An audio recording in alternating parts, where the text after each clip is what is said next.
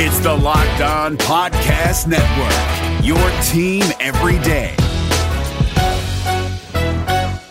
Introducing Built to Last, a new podcast by American Express. I'm Elaine Welteroth, and I'm excited to host the debut season where we will be deep diving into the stories, history, and continued legacy of small businesses that shape American culture. Through these important conversations, we'll hear how the Black business leaders of our past have inspired today's Black owned small businesses and communities. Join us for the debut season of Built to Last on Spotify, Apple, YouTube, or wherever you get your favorite podcasts. Who they think they're gonna beat them Bengals? It is the Locked On Bengals podcast with your hosts Joe Goodberry and Jake Liskow. Find us on Twitter at Joe Goodberry and at Jake underscore NFL. Please like, subscribe, and share as we try to grow this community and pump out daily Bengals content just for you.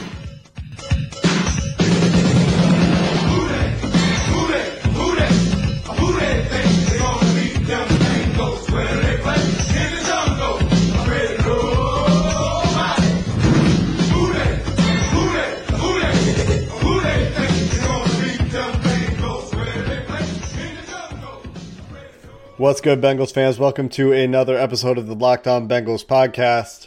Today, we will update the Mock Madness series, get into our final first round matchup, and we'll take a quick look at the poll that I'm going to demand a recount here. Joe apparently won the dueling mock draft yesterday. I think that is probably just uh, a polling error. Oh, yeah. So, you guys said basically what Jake is, is alluding. He, instead of just saying it, he's alluding to it.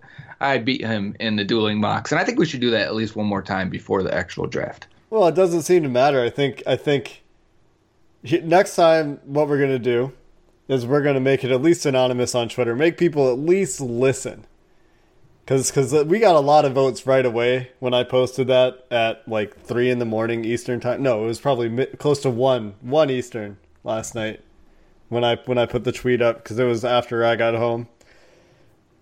We got a lot of immediate votes, and I know you didn't listen to the podcast before you guys voted. That's just like real life. What do you expect? I mean, it is real life. This is this is real life, Joe. This is serious. You're right. Uh, let's see what else happened today. Uh, some Bengals news before we get to reviewing our mock madness poll. The Cincinnati Bengals hosted a couple of draft visits. One of them is the well-known Andre Dillard, and the other was an offensive lineman from Villanova whose last name is Hittner. What was his first name? Oh, I have no idea. I've never Oh. heard of this guy. The only reason people are, and he's got a lot of visits lined up. Apparently, he's got Eight. the size and athletic profile of a uh, NFL offensive lineman. So teams are doing their homework, their late minute homework. These last visits are very important for late interest or because guys popped up at their own pro day, and you're like, we need to get this guy in here and, and dig into his brain a little bit. and I think it was a pro day. His name is. Oh, I was just looking at Andre. Nope, that's Andre Dillard. Brandon Hittner, offensive Great. lineman from Villanova. I don't I don't have his measurements in front of me, but he had a great vertical. Apparently, he had really good bursts at his combine. Had some good athletic testing numbers, and I think that's probably why teams are taking a look. He's not even in the PFF draft guide. When you Google uh, Brandon Hittner scouting report, you don't get a whole lot, uh, but Yeah. you do get that the Saints had him in, and you see this list of teams that's had him in for visits. So there's definitely interest amongst NFL teams at this point in finding Yeah. out what this guy's about. That's one of those late round, maybe even undrafted. But this is when undrafted is a weird thing. We'll probably talk about it when day three actually arrives because sixth, seventh round and undrafted guys pretty much get the same grade. And it just depends on sixth and seventh round, you prioritizing, well, I don't want to lose this guy on the open market, so I'm going to draft him instead. And that's basically how, you know, this guy from Villanova would be seen as if teams actually covet him after bringing him in. Yeah. The other visit, of course, Andre Dillard, who was previously put up against Devin Bush in our Mock Madness poll. You guys overwhelmingly voted against Devin Andre White. Dillard. Oh, it's against Devin White? It was because Bush and Gary are going against Oh yeah, of course. Well, I mean, I guess I'm not surprised then that less less surprised that uh that Dillard got crushed by Devin White. But Right. Devin White seemed by some as the top offensive tackle in the draft. It's I think a very split opinion on the top offensive tackle. We talked about it a lot between the four guys at the top. Uh, but you know, when you have I- people calling him the Patrick Mahomes of left tackle prospects, my ears perk up. I hear you. And I was just looking at Gil Brandt's top 150 for NFL.com, and he has Andre Dillard, number 11 overall. So the Bengals bringing him in for a visit. Gil Brandt's usually pretty good in terms of where he ranks guys. Uh, I think you can look at this and say there is a very fair chance he goes in the top 12. And the Bengals have a need at tackle and have a need at future left tackle upside type guys. And the way he tested, the way he looks on tape, pass protection wise, they can make a lot worse picks, in my opinion. They sure could. So there more- are One more visit, though. I don't know if you're going to get to it. But Parris Campbell is here with a lot of Oh, yeah. a lot other Ohio State and some Kentucky guys. This the safety. Uh, oh, I'm think, I'm forgetting his name from Mike Kentucky. Adams, is it? Yes, yeah, I think that's what it is. And it, five interceptions, I, I believe, over his career. A lot of ball skills plays. Parris Campbell's interesting. They're getting local visits, so you'll bring in a lot of people. Uh, if you remember last year from Louisville, Lamar Jackson was a local visit, but it, it made everyone perk up on those last final days or last couple weeks right before the draft. You want to bring these guys in. It doesn't mean that they're not interested, but it you're bringing them in to maybe drum up some more interest. And it's a free visit, so you might as well do it. Mike Adams. If you if it is Mike Adams, I'm not sure if I've got that name right. Isn't listed in the PFF draft guide.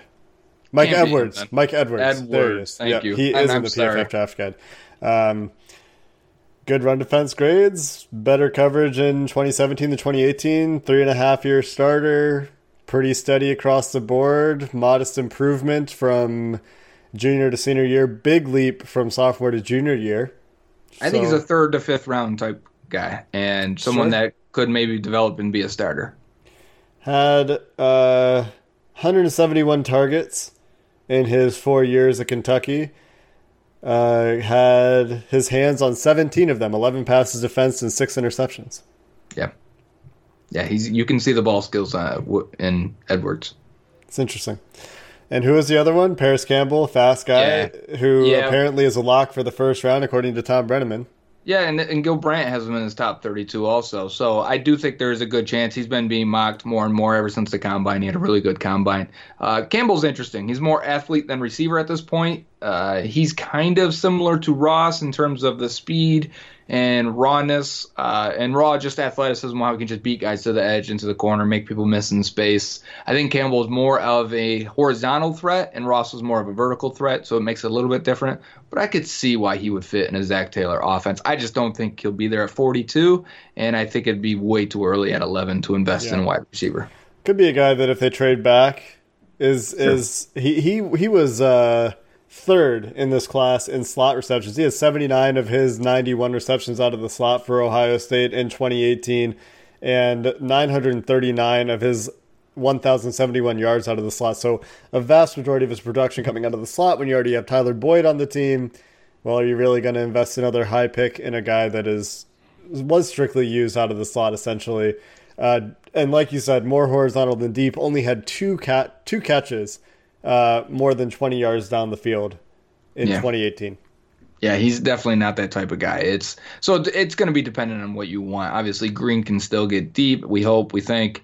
Uh, Boyd was had more success there last year than we uh, ever anticipated, and I do think in a Rams type offense, you've got a lot of slot receivers and more Yeah. than just one guy. So that would help out Parris Campbell in a lot of ways, especially with the jet sweeps and motions and things like Yeah. that. He would be a, a good weapon for that. But when's the last guy last time a guy came out at 4-3-1 in his 40 and wasn't a deep threat? it's weird. Uh, honestly, there are a few guys like that. That I, here's Mike Wallace was never really great at tracking the deep ball. And is that Uh, what he- it is for Campbell? It's just ball tracking. I haven't. I think it's ball tracking. Makes Sense. I think it's ball tracking. That that kind of fits my mental narrative that I've built. Yeah, guys are sometimes are just better when the ball only has to travel eight yards rather than traveling 48 yards. And you know you can understand why. Some guys are outfielders, some guys are infielders, and that's the difference. Yeah, excellent after the catch. Yes, very. Although he didn't force a lot of missed tackles, I think it's just the speed, angles. We've talked about Oh, yeah. that with Mixon before. So, uh, quite a few visits that happened here for the Bengals in the in the last day or so. Also, in the last day or so, if you didn't see on Twitter, Joe and I participated in a network wide mock draft. This was all, fun. All of the locked on hosts contributed for their respective teams, and we're just going to play some audio for you from what happened, and, and it might surprise you. So take a listen. Brian Peacock and Matt Williamson here back with you on the Locked On Podcast Network 2019 mock draft special. And we have a trade. Someone has finally moved up into the top five here. The Tampa Bay Buccaneers are moving down. Cincinnati Bengals are the team that's moving up, presumably for a quarterback, but we'll find out when that selection is made momentarily. The Cincinnati Bengals giving up their first round pick, number 11 overall, number 42 overall, their second round selection, and a third round pick in the 2020 draft to move up here to pick number five with the Tampa Bay Buccaneers. The Cincinnati Bengals are now on the clock at pick number five. Let's go to the Bengals draft room and get that selection. This is Jake and Joe from the Locked On Bengals podcast here in the Bengals draft room of the Locked On NFL mock draft. We are watching this draft happen, and as soon as Nick Bosa goes first overall, Joe and I are looking at okay, if the next three picks go a certain way, let's look at moving ahead of the New York Giants to draft a quarterback. And we see Quinnen Williams go two, Josh Allen go three, Devin White, who is a primary target, go four. And then we're starting to feel a little antsy about letting the board fall a certain way. And Joe, what do we do? We contact the Buccaneers, who picked fifth originally. Uh, they were in talks apparently with another team, and we offered the second round pick, 42nd overall, and to sweeten the pot, we offered the 2020 third round pick. Uh, that got the deal done. Bengals were able to move up to number five and select our guy. And we do give up a little bit of surplus value there with the third rounder next year. If you look at a draft chart, Tampa Bay comes ahead, but we think we get the best player in the draft, potentially the most franchise changing player in the draft. So with the fifth pick of the 2019 NFL Draft, the Cincinnati Bengals select Kyler Murray, quarterback, Oklahoma. And we got our franchise guy. In our opinion, we got someone who can do things that our guy can't do, and which is create plays, extend plays. Uh, obviously, the running ability is there, but the deep accuracy, the arm talent. Yeah, there's some questions on Kyler Murray being a one-year starter, having to choose between baseball, but making him the fifth overall pick giving him that guaranteed money as as a number five guy will get paid. I don't think we have to worry about baseball anymore, and he's now our guy. And he obviously succeeded Baker Mayfield, and there are questions about his height and him being an outlier. We're comfortable with that. And from a pro football focus perspective, comparing Kyler Murray to Baker Mayfield looks very favorable for Kyler Murray, who has the throwing that Baker Mayfield had. And on top of that, is one of the best rushing quarterbacks in college football history and to think that the Browns do have Baker Mayfield and the Ravens drafted Lamar Jackson and even the Steelers took Mason Rudolph, we felt the pressure to move up and get our guy. And in doing so, it's going to have some effects. We know we need a linebacker, and now without the second round pick, things are going to get a little tighter. And we need to hit our draft picks for the rest of the draft. And we do have a few six round picks and Andy Dalton as trade chips. We will probably look to move up later in the draft if we've moved up in the first round to make sure we're getting our guys at a few key positions like linebacker, tight end, developmental offensive lineman. These are all things that we have on the radar so we have given up some capital, but we got a franchise quarterback, we think, and we still have some trade chips to play with to hit the rest of the needs. We'll have to see how the rest of the draft goes to see how well we can address those needs. And that's what we're doing in the Cincinnati Bengals draft room.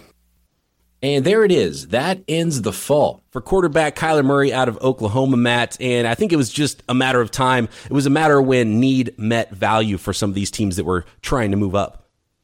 Yeah, and I've been saying all along that I think five is an odd position for Tampa to be in because I've operated under the assumption that when they get on the clock, Allen, Williams, Bosa, and Murray would all be gone. And therefore, they don't get the dominant defensive player. There's a little bit of a gap after those guys. I think they'd love to get a dominant corner, but there's not one close to being worth the fifth pick. So they're somewhat in no man's land. And a lot of people have rumored, you know, that Devin White would be that pick at five. And yep. in our situation, he's already gone too. So there's not a guy jumping off the page for Tampa. So this makes perfect sense. You know, let's get more picks. They have a lot of needs. Maybe they'll be able to trade up at different portions of the draft now with more, you know, go get the, their guy.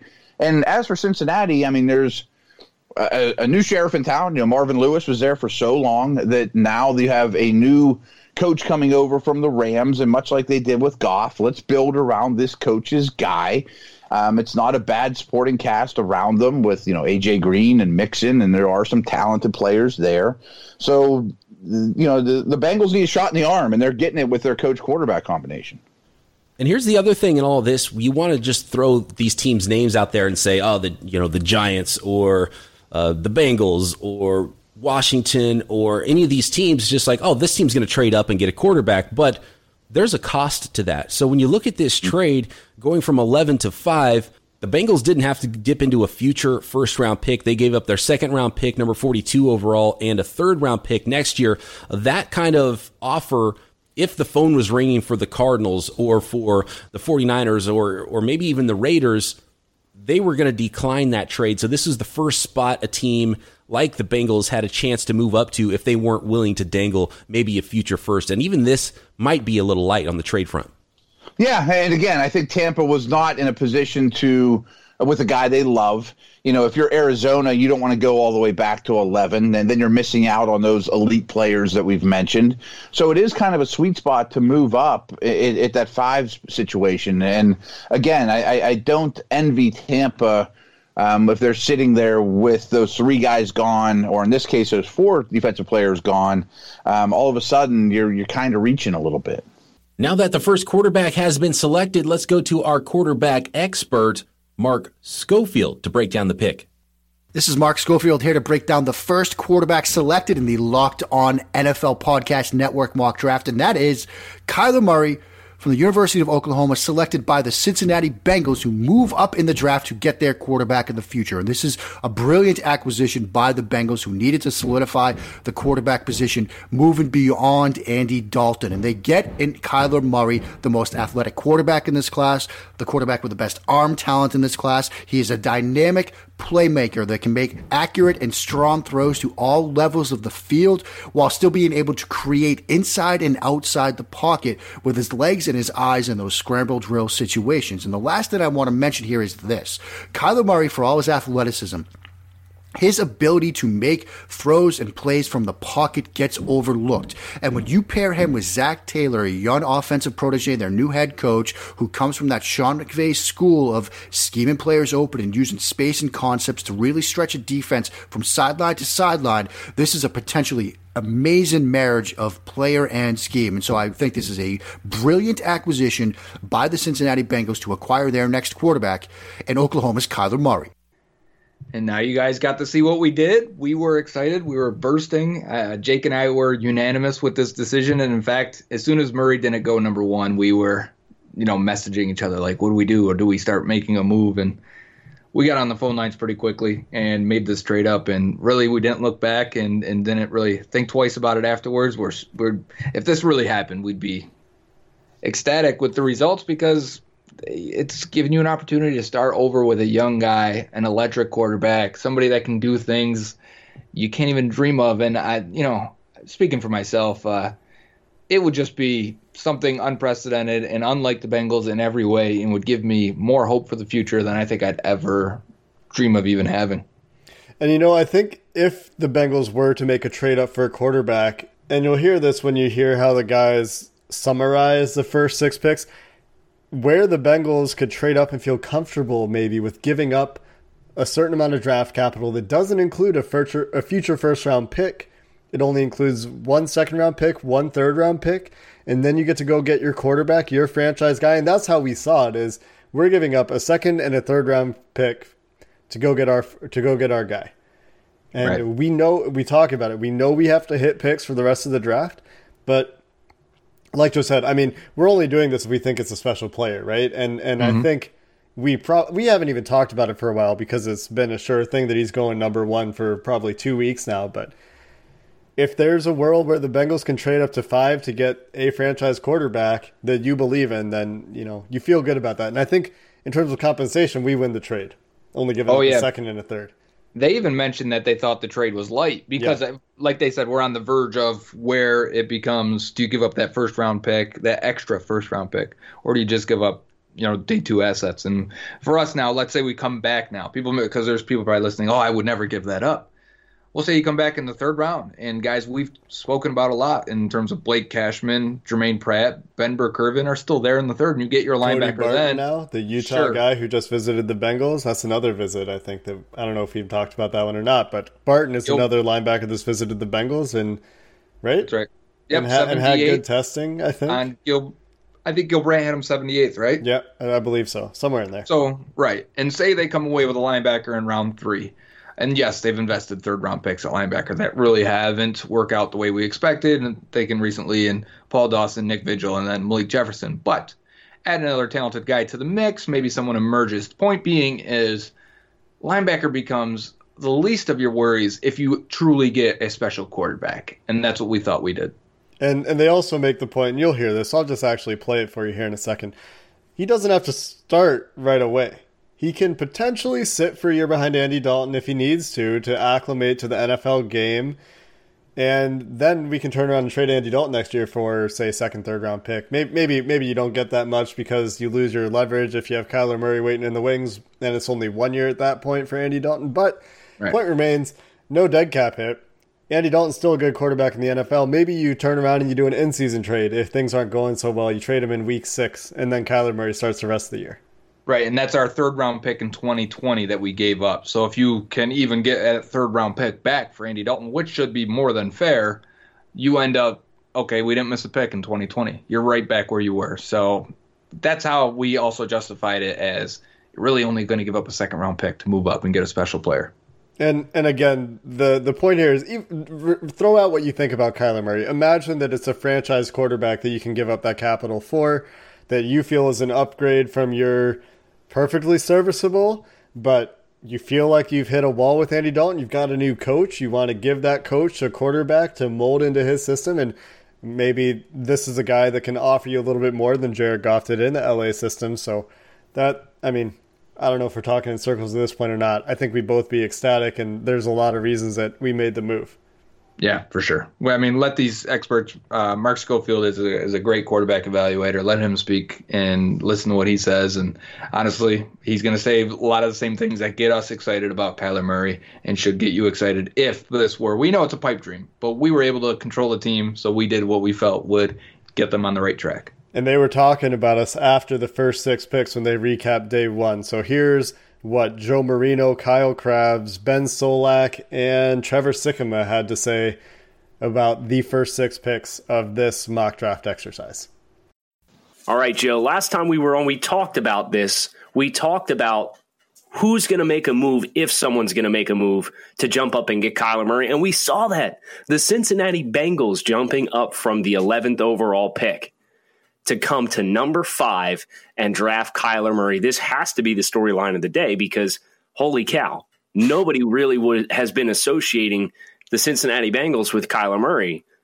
But this is an aggressive move, one that gives them a very different player than what they've had there at quarterback in Andy Dalton. Yeah, and if anyone's listened to the Draft Dudes podcast, you were kind of the first person that's that got me on board with the Bengals drafting a quarterback at 11. And what this is what's so interesting here is it seems like the right time. Andy Dalton, he's a fine NFL quarterback, but they have peaked with what they can do with Andy Dalton. With year one of Zac Taylor, it was the time to go in a new direction at quarterback. And I love the aggressiveness. They have time to to really acclimate him as opposed to if you were to go to a place like Arizona that was going to trade away Josh Rosen, he's going to have to be the guy from day one. That pressure is gone. I think this is a really exciting move for the Bengals, which has been a franchise that, let's be honest, has been stagnant for a while. Ben, all right, so we'll ju- I'll just recap it real quick. Nick Bosa went one, Quinn Williams went two, Josh Allen three, Devin White four. But then we had a switch up here. Our first trade of the mock, Cincinnati getting Kyler Murray going all the way from number 11 to number five, trading back with the Tampa Bay Buccaneers. And then the New York Giants went Rashan Gary. What sticks out to you? What's the storyline there in those six picks?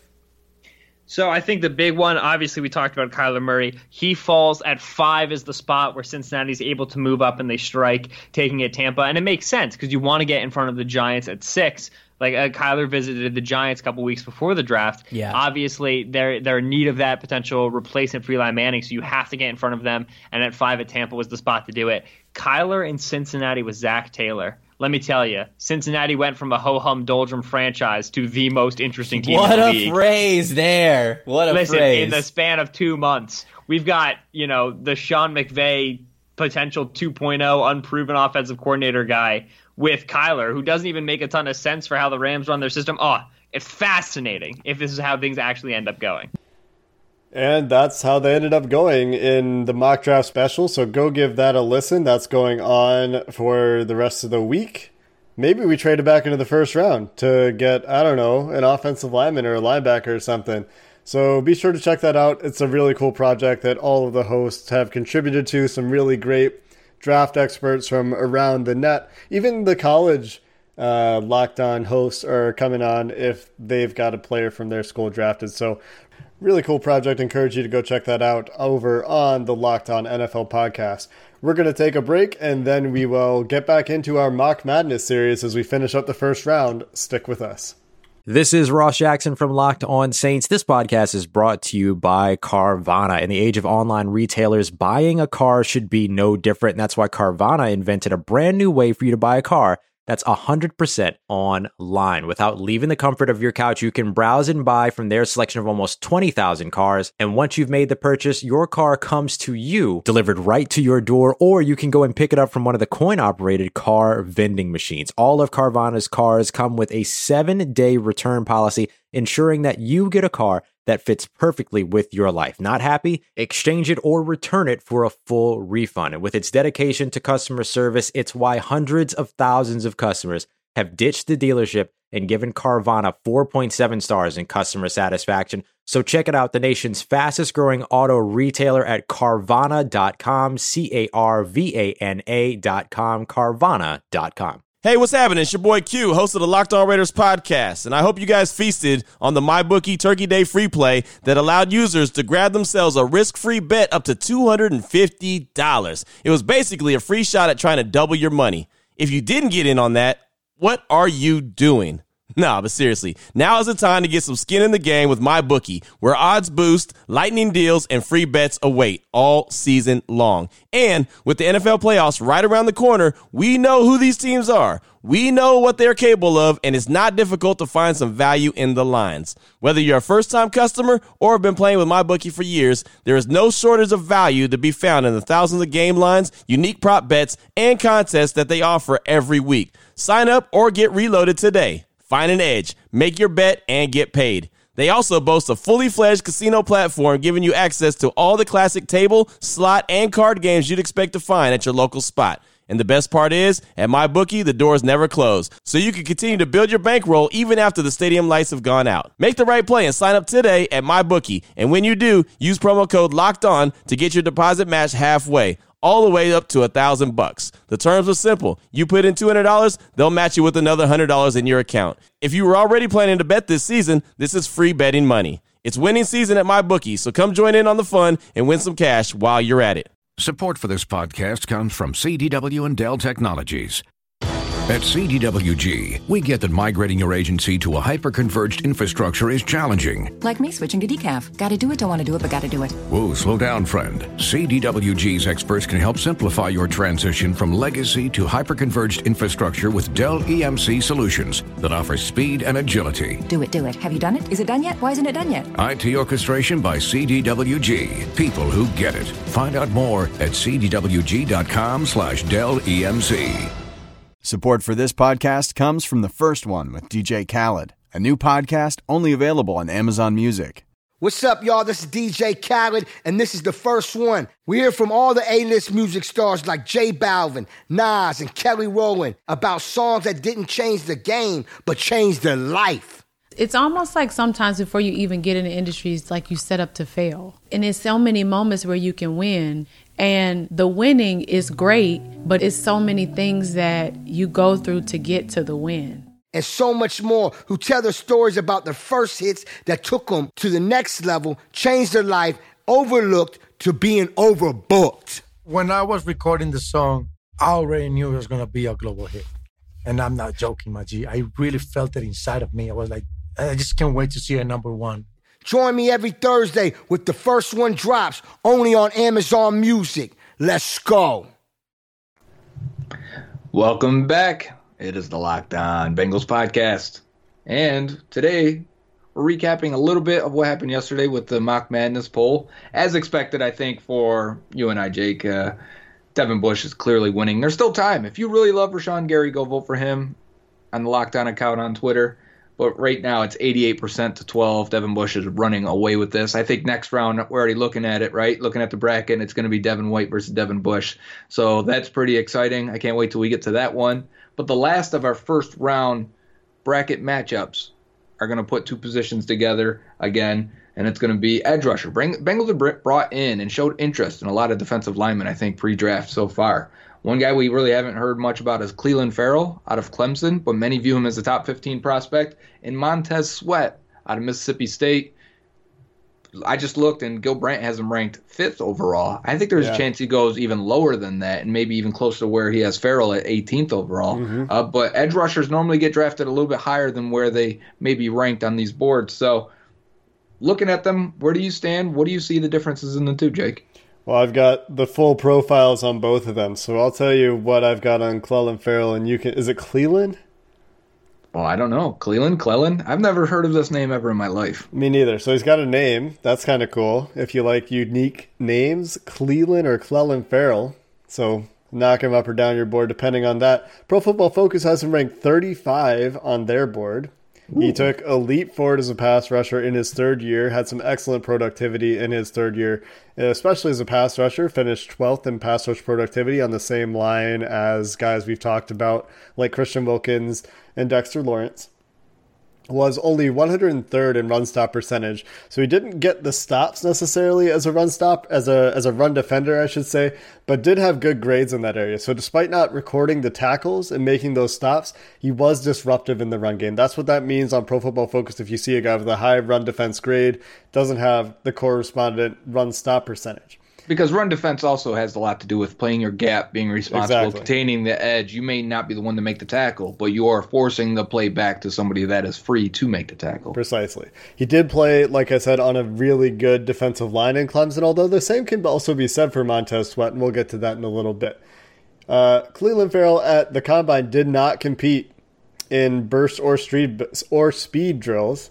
He did do agility testing, and he came out kind of average to below average in those areas in the three cone and the shuttle drills. Yep. But he is 6'4", 264, 34 inch arms. He's big and tall and long. Has some of the measurables the Bengals like to look for. Um, productivity metrics. We talk about these Jim Coburn metrics all the time. Solo tackle, sack, and tackle for loss. Market share on a very successful team in Clemson. So worth emphasizing that had a lot of competition for these market share metrics. He's above the Pro Bowl thresholds, a tick below the averages, and pretty well short of the all pro marks, the guys that are going on to be Hall of Famers. He doesn't have that level of college production. Testing as an average athlete also probably hurt him a little bit in this area. And if he had tested, you know, done really well in terms of burst, speed, uh, flexibility, uh, agility, you might see him as a little bit less of a gamble. But when you look at all those things, uh, doesn't have elite production, has good, not great grading, you start to see how he kind of looks like a late first round guy potentially, looking Yeah. at all these factors instead of an early first round kind of guy. And I'll let you weigh in on tape in a moment. He is seen by many as a high floor prospect. He has long term, three year good productivity on a Mhm. very successful team competing for national championships. A lot of refinement to his game, good hand usage, but has those athletic athletic limitations on tape as well. Had an ACL tear way back in 2014, but that's probably not much of a flag for NFL teams at this point, five years later. And doesn't look like a guy who's you're going to really stand up all that much. Might be able to kick inside. Yeah, I agree with that last part too. Uh, I looked at the last three year stats: 42 games played, 83 solo tackles, 50.5 tackles for loss, which is pretty good. It means he's getting at least one every game, uh, and then 27 sacks, mo- most being 11 and a half in a season. So he has the production marks at least of a guy that, like you said, for Jim Coburn, uh, someone you want as at least a starter and could be a Pro Bowl guy. For me, when I watch him on tape, I think a lot of, a lot of the excitement originated and, and put him maybe top 15 was his matchup in the national championship game against, um, or was that the, the game before the national championship? Either way, the bowl game versus against Alabama and Jonah Williams, and he gave it to Jonah Williams a little bit. He hit him with those long arms. He showed him the power. He he got underneath him. He converted speed to power really well. And what I mean is, you get off the line, you got that burst up field. Uh, you may at this point you can come back inside with a power move, or you can try and rip around the arc and balance around the arc. I think Clelin Ferrell does a good job of balancing both of those and keeping a two way option. He's not just a pure speed guy. He's not just a pure power rusher, and because of that, you can beat a guy both ways. So when I watch him, I do think he's probably worth a top 20 pick. I think we've seen definitely worse defensive ends go top 20. But seeing him ranked so low by others, it makes you hopeful that maybe he does slide a little bit or, or comes back a little towards the Bengals at 42. And, and if he was there, he'd definitely be the best player available. So I like Cleveland Ferrell. I think this is going to be the closest of the two polls we, I mean, of the of the top polls we put up for the first round. And I'll let you talk about Montez Sweat because I think I like Sweat more, but there is a chance, and people have told me that he could go a little bit later than expected. Yeah. And we'll get to Sweat in just one second. Just wanted to point out one other thing is that you mentioned that he can win inside and outside with converting speed to power. Much better than Sweat in this area at getting pressure on the inside, where he ranked 22nd on snaps per inside pressure at 20 once every 20.3 snaps. Also, incidentally, won equally with outside pressures at once every 20.3 snaps. That is a Hmm. worse ranking. I think at the college level, you'll see guys a lot more likely to win on the edge going around the arc. And we'll see that with Montez Sweat. Montez Sweat ranked 46 on Pro Football Focus's big board, had another another guy with a big step up in his last year in University of Mississippi State at all levels of the game. Was the number one ranked run stop percentage edge player in the draft and came in one spot better than Cleveland Ferrell in pass rush productivity. In college, he won most frequently by running around the arc with a pressure every 13.3 snaps on rushes around the outside. Now you compare that to Ferrell, and that's much more frequent around the edge. But on the inside, he won much less frequently, getting inside pressures only once out of every 39.9 snaps. I think that makes perfect sense to me based on what I saw on tape too. And he has that burst upfield around the arc for a tall, lanky guy. Is how I look at his body type. Uh, he gets around the arc pretty well, man. Those long arms, he, he uses them well. I just right. He needs that power back inside. He doesn't really have it. Doesn't if he gets knocked off balance, he can be put into the ground a little bit. But I do like him against the run. I'm glad Pro, Pro Football Focus has him graded that high because I thought he flashed a lot against the run. His run defense grade is actually pretty comparable to Cleveland Ferrell, but he, I mean, the run stop percentage of 12.7% is pretty insane. That's the flashes. Then that's when you see him make these these stops, Yeah. and I and I go, wow, wow, wow, more often. Whereas he may just be a comp- comparable, like you said, run defender. he uses those 35 and three quarter inch arms, which is Yeah. absolutely nuts. Imagine standing straight up and itching your ankle. Wouldn't that Yeah. be great? I mean, he, he, Tying your his, shoes, standing up.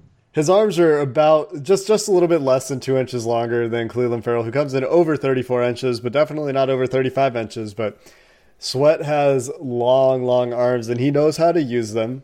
He uses that length uh, to his benefit, and also has a pretty good anchor. So uh, when you talk talk about uh, setting the edge, that's very visible when you watch him on tape. Uh, in terms of combine testing, though, pretty nuts. Uh, Relative athletic score of 9.89 in the super elite area. Ran a 4.41 at 260 pounds, six foot five. Uh, Yep. Had also really good agility testing. Um, really, really tested well across the board. Comparable testers were Brian Burns, Josh Sweat last year from Florida State. Ziggy Ansah, Danielle Hunter, and Jadeveon Clowney were some of the top comparisons for mock draftable. That means he is an elite athlete. RAS relative athletic score of a nine point eight nine. Yeah. I mean a nine nine is pretty. What the fuck? Yeah, I'm sorry about that. I just had to yell at the kids. You know how it is if you're a fellow dad out there or mom. Um, they just have no respect for your private business. Anyways, so 9.89 relative athletic score. Pretty good. That puts him in elite territory. So it matches up with the tape. It you know, really, I wouldn't be surprised if Sweat goes really high. Gil Brandt having him number five overall, I think, is a stretch.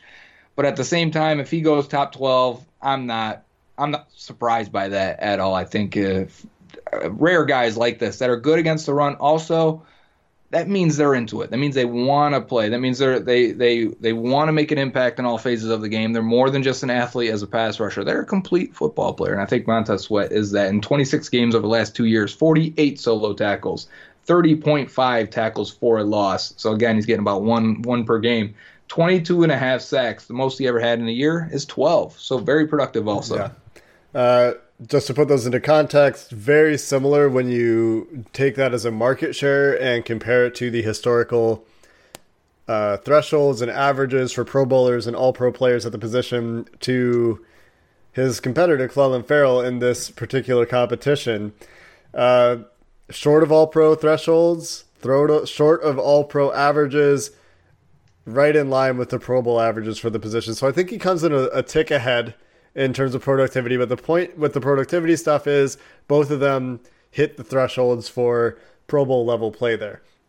Talking about the tape a little bit here, tape backs up the Pro Football Focus grades and metrics in terms of run defense being a strength. He uses his length and that strong anchor I mentioned to be really good at setting the edge. The Bengals have had this for years with guys like Carlos Dunlap Mhm. and Even uh, Michael Johnson. and Michael Johnson. Yep, that was the other name I was looking He may for. be more comparable to Michael Johnson, I think, when Yep. we talk about sweat. That's Just because the, the getting, yeah. lankiness. Oh, you were already going there. Look at this. We did not compare notes beforehand, guys. We, we didn't. I was actually going to mention that the agility and flexibility that he tested pretty well doesn't show up on tape. And so there's some concern from people that are looking at his tape that he he relied a lot on winning around the edge in college and using that speed and length to win around the edge and when there's more length and more agility and, and more strength at tackle at the NFL level, will he still be able to use that length to turn the corner as well when there's some concerns about hip flexibility translating Yeah. to game situations? And, and like you said, though, really long guy. So if he gets a long arm into somebody's chest at nearly 36 inch arms, that's going to be longer than most tackles in the NFL, if not all the tackles in the NFL that he's going to see on a year to year basis. And that, that he can definitely use to get around the edge. and this may bring up a conversation of how do we com- how do we match tape with athleticism testing, right? And in this case, for me, when it when a guy tests like a agile and quick athlete, we can take Jordan Willis as a great example. Yep. Jordan Willis tested fantastically. Still went in the third round, and it's because when you watched him on tape, he was very stiff around the edge. Uh, he didn't always w- win around the arc. He couldn't win around the arc a lot of times. And when you talk to good evaluators, they say, okay, so what do we do with this? He tests like he should be able to do it. He tests like he can do it, but he doesn't do it on tape. So is it a technique issue? Is it something we can teach him? Is it something we can refine? Because it means he, it's in him. The talent is in him, but he's not opening that box. He's not able to tap that talent consistently enough. And that's often you can get it. You can take an average talent guy with great technique and turn him into a Pro Bowl player. But you can take a, uh, a, a extremely talented, uh, an elite athlete, and if you can unlock that, that's where you usually get those Pro Bowl, perennial All Pro, eventually Hall of Fame type guys. And that's why these these players, even if it doesn't always match on tape, will get drafted because coaches think, yeah, I can fix that. It's noteworthy, of course, that he played on the same defensive line as Jeffrey Simmons. So when you start to talk about, you know, there's other talent that's freeing up Clelin Ferrell, same is true for Montez Sweat. Jeffrey Simmons was a consensus, I think, was was likely to be a consensus top ten guy, up there with uh, Ed Oliver and Quinnen Williams, a defensive tackle, before he tore his ACL in an offseason workout program. Also worth noting, we talked about the ACL tear five years ago for uh, Ferrell. Montez Sweat has a heart condition. I think that was checked out. I think he's been cleared and has some disciplinary red flags way back in his history that are concerning, I think, for some NFL teams. He had disciplinary issues that are pretty murky. It's not I don't I don't think the story is entirely clear what happened at Michigan State, but he ended up off the football team. I think he was kicked off the team. Yep. And somebody I know that is connected with a team, or I should say the league, uh, and has had interaction with Sweat, says that still remains an issue for some teams, and his personality still remains an issue. So uh, we could see him drop, drop a little bit. And that would be interesting if Jeffrey Simmons and Montez Sweat go in the back half of the top 20. uh, Let's say, I mean, you know, after 20, and in that 40 range if they get close enough to the Bengals. Because I think we like both guys, Sweat and Jeffrey Simmons, especially Simmons, especially on tape. And I wonder, I, I think of the other half of Cleveland Ferrell and Christian Wilkins, and I'm told they're perfect guys off the field, like leadership. You Yeah. want these guys in your locker room, and, and so it's almost the exact opposite. And will that be enough to get them drafted higher? Because I, I think Simmons is better than Wilkins. I think honestly, it's close between Sweat and Ferrell, but I would probably put the edge to Ferrell because he tested and because I have that in my back pocket that I You know mean- he at least has. Sweat? Yes, Sweat, that's what I meant. Sweat tested. Sweat tested. Ferrell didn't. Want to be clear on that. So I would probably have Sweat a little bit ahead. But character can make or break a prospect, and Big these two time. Clemson guys will probably go higher because of it. Yeah. So that that I think is a significant factor. So Montez Sweat, Cleveland Ferrell, do you guys want to take uh, the the high character guy? Do you want to take a similar production? You're really Yeah. splitting hairs, I think, in a lot of ways between these two prospects. PFF likes Cleveland Ferrell a little bit better. Gil Brandt likes Montez Sweat a whole lot better. Who who's your guy? And, Who am I taking? Be, well, yeah. I don't know who I'm taking in it. I don't think I take either guy at 11. I think they're No. these whoever wins this, and this is going to be a close battle, is probably going to lose in the next round. I think that that is all but guaranteed. Because who who are they going to be up against? Do we know? They're in the bottom right, right?